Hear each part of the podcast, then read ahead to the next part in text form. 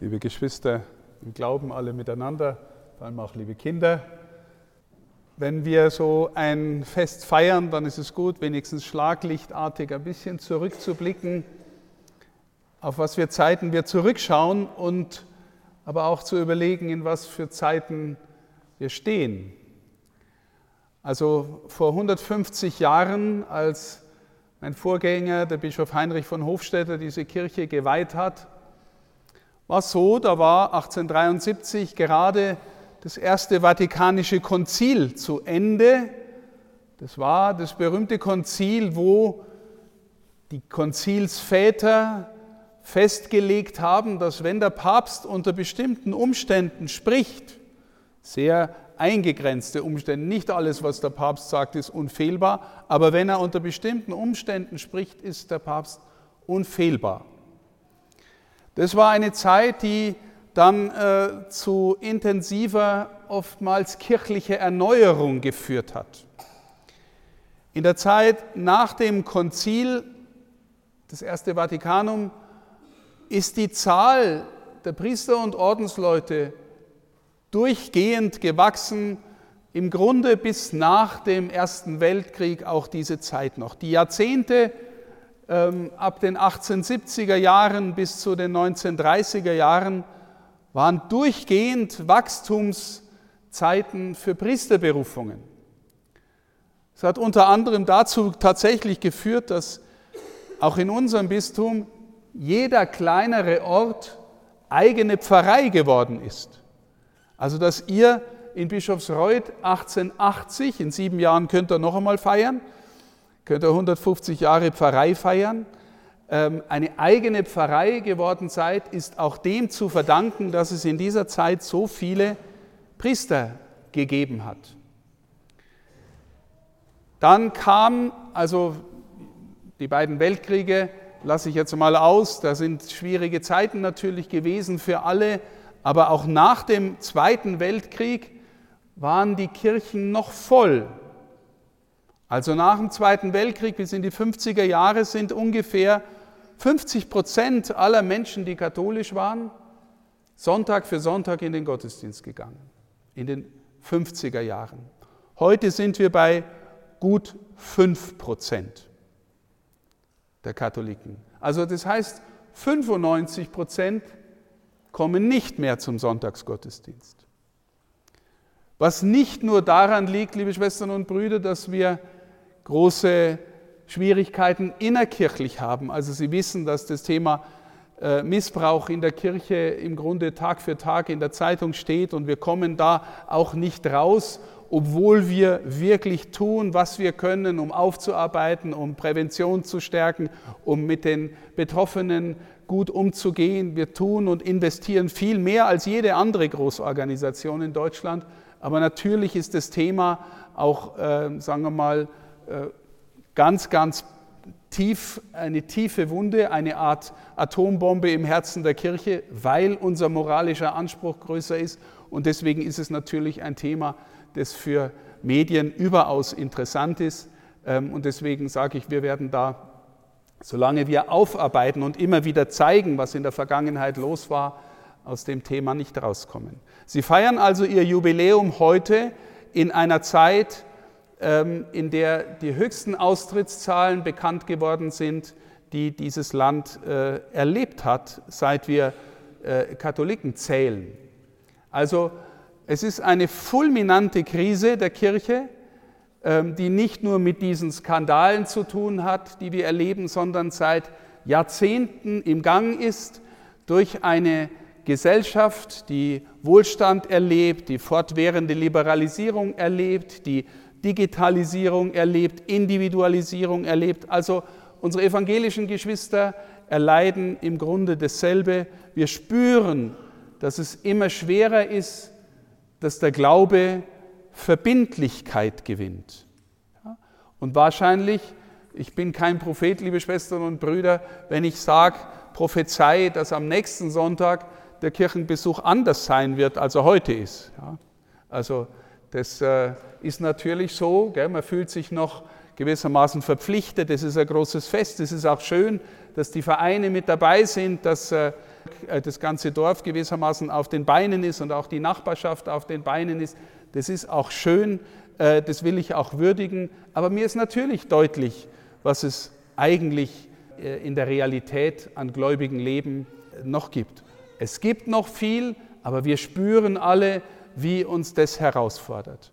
Und an diesem Tag bekommen Sie, da Sie so ein schönes Fest feiern, ein Evangelium vorgelegt, das zu den herausforderndsten Evangelien gehört, die wir in der Kirche haben. Ich weiß nicht, ob Sie das noch im Ohr haben. Der Pfarrer Johann hat uns das feierlich vorgetragen. Das geht los mit, wer Vater und Mutter mehr liebt als mich, ist meiner nicht würdig. Jesus, du bist doch der, der alle gern hat, der alle würdigt, weil alle Menschenwürde haben. Wie kannst du sowas sagen? Es geht weiter, wer äh, sein Sohn, seine Tochter mehr liebt als mich, ist meiner nicht würdig. Herr Jesus, die Kinder, die eigenen sind doch die, die man am meisten gern hat. Wie kannst du denn sowas sagen? Es geht weiter, wer sein Kreuz nicht auf sich nimmt und mir nachfolgt, ist meiner nicht würdig. Das Kreuz auf sich nehmen in der Antike, liebe Schwestern und Brüder, hieß bereit sein, zu seiner eigenen Hinrichtung zu gehen.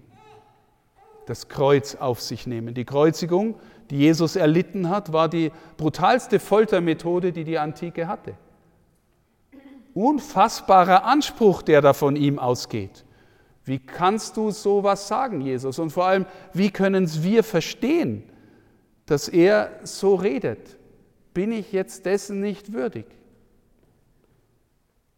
Lassen Sie uns ein bisschen genauer hinschauen, liebe Schwestern und Brüder, die, das, was er da aufruft. Also zunächst einmal die Liebe der Kinder zu ihren Eltern und umgekehrt.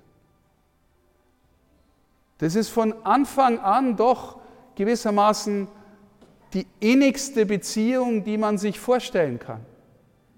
Jeder Mensch, also wenn das nicht äh, total verwundet ist, hat doch eine unfassbar herzliche Beziehung. Gell, wenn, ich, wenn ich mir vorstelle, ich würde Vater oder ich würde Mutter und du hast da den kleinen Wurm auf dem Arm und du denkst dir doch, ja, für, ich täte mein Leben hingeben für dich. Ich wäre bereit, alles zu tun, damit mein Kind anständig herwächst und, und, und dass es ihm gut geht. Gell?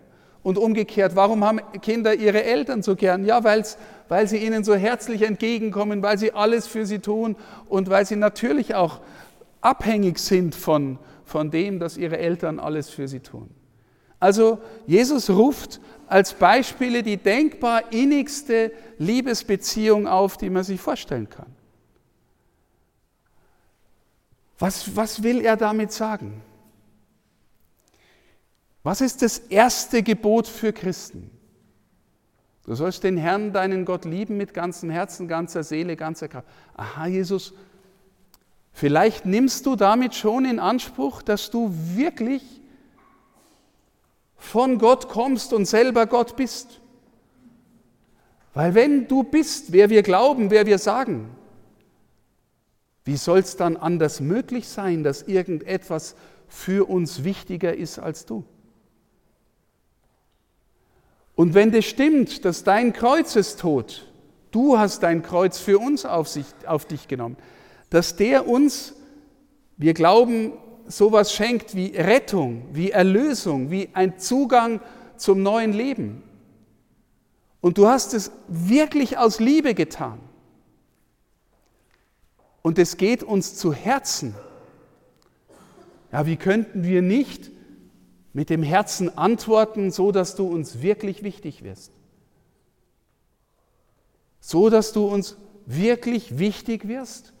Und er sagt sogar, wichtiger als alles andere.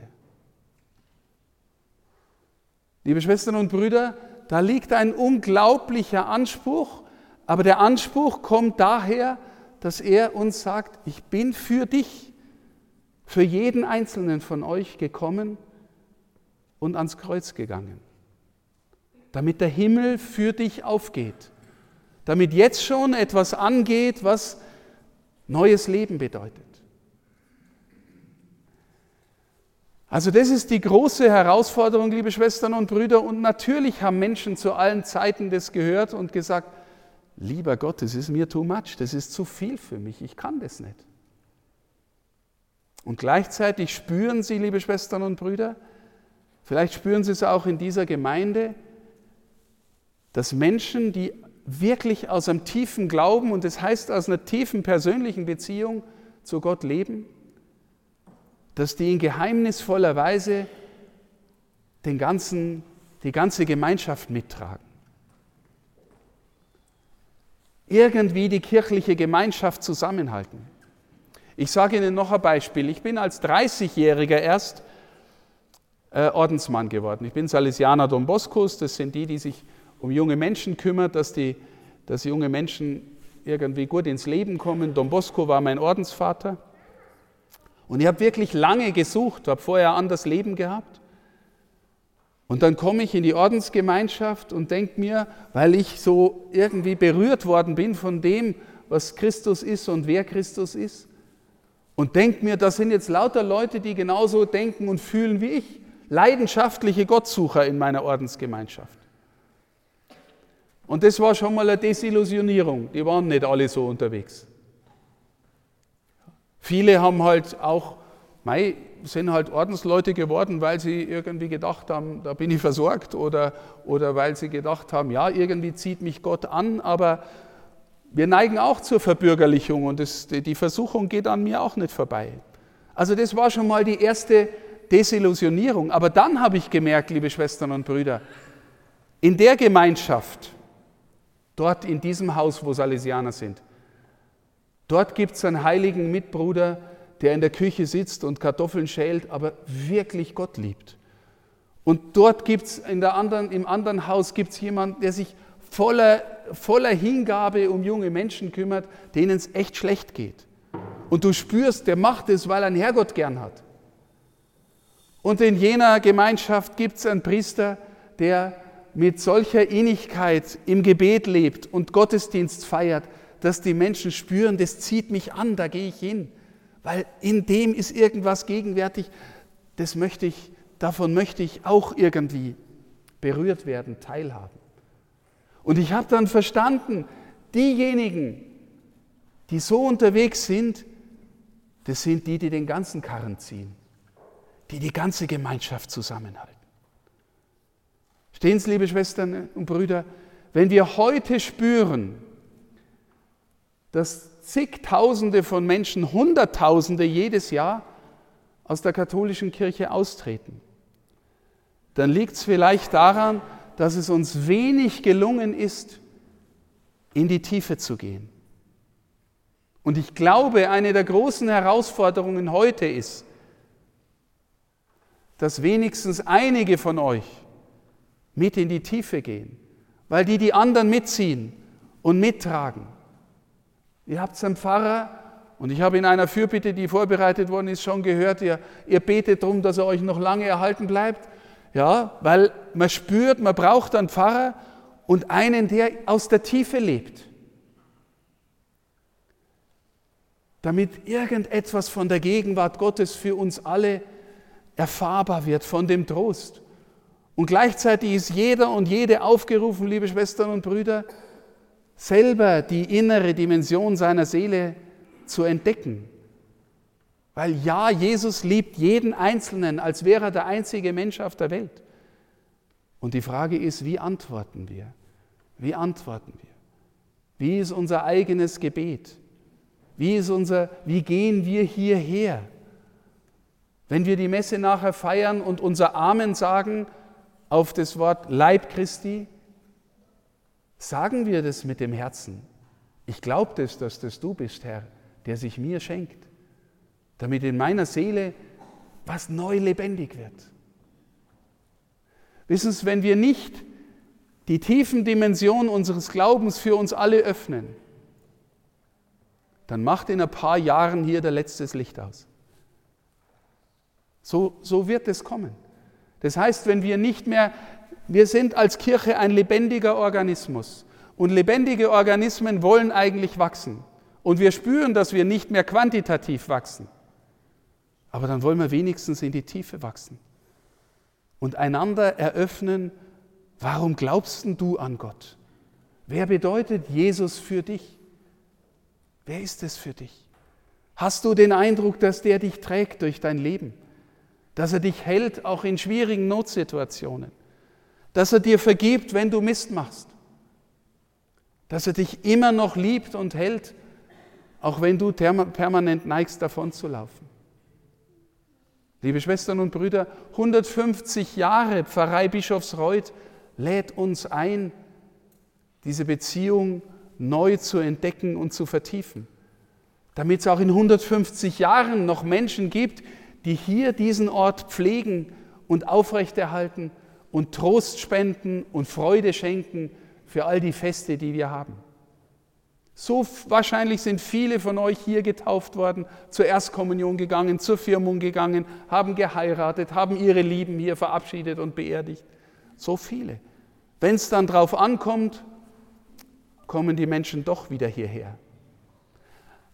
Aber genügt es dem Anspruch, den Jesus an uns stellt? Nicht, weil er uns klein halten will, sondern weil er uns ein neues Herz schenken will. Voller Freude, voller Dankbarkeit. Und wenn Sie sich fragen, warum Sie sonntags zwischendrin einmal hergehen und die meiste Zeit eher nicht, dann wahrscheinlich, es kommt immer irgendwas dazwischen. Irgendwas ist wichtiger als das. Und Jesus sagt uns, es gibt eigentlich nichts, was wichtiger wäre aufs Ganze. Auch für unsere Kinder und für unsere jungen Menschen. Wir schulden ihnen, dass sie etwas von der Gegenwart Gottes in ihrem Leben entdecken und spüren. Liebe Schwestern und Brüder, Sie haben das vielleicht jetzt als Mahnrede empfunden. Ja, ich, äh, eigentlich möchte ich, dass die Freude, die von diesem Fest ausgeht, auch äh, in ihnen Freude weckt, dass wir miteinander uns gegenseitig darin stärken. Wir wollen gläubige Menschen sein. Wir wollen in unserem Herzen tiefer neu entdecken, wer Christus für uns ist, der uns in dieser Weise anspricht, damit die schöne Mitte unseres Dorfes auch wirklich in Zukunft, die nächsten 150 Jahre mindestens, noch Mitte ist und noch Mitte bleibt und so viel mehr ist als nur ein Haus aus Stein, sondern ein Haus aus lebendigen Steinen, die wissen, zu wem sie beten, die wissen, bei wem sie Trost finden. Allen, die sich in den letzten Jahren dafür neigehängt haben, allen, die sich engagieren in den Gremien, in den Vereinen, auch für die Kirche, auch für die Gemeinschaft, von Herzen Dank und Gottes Segen Ihnen allen. Amen.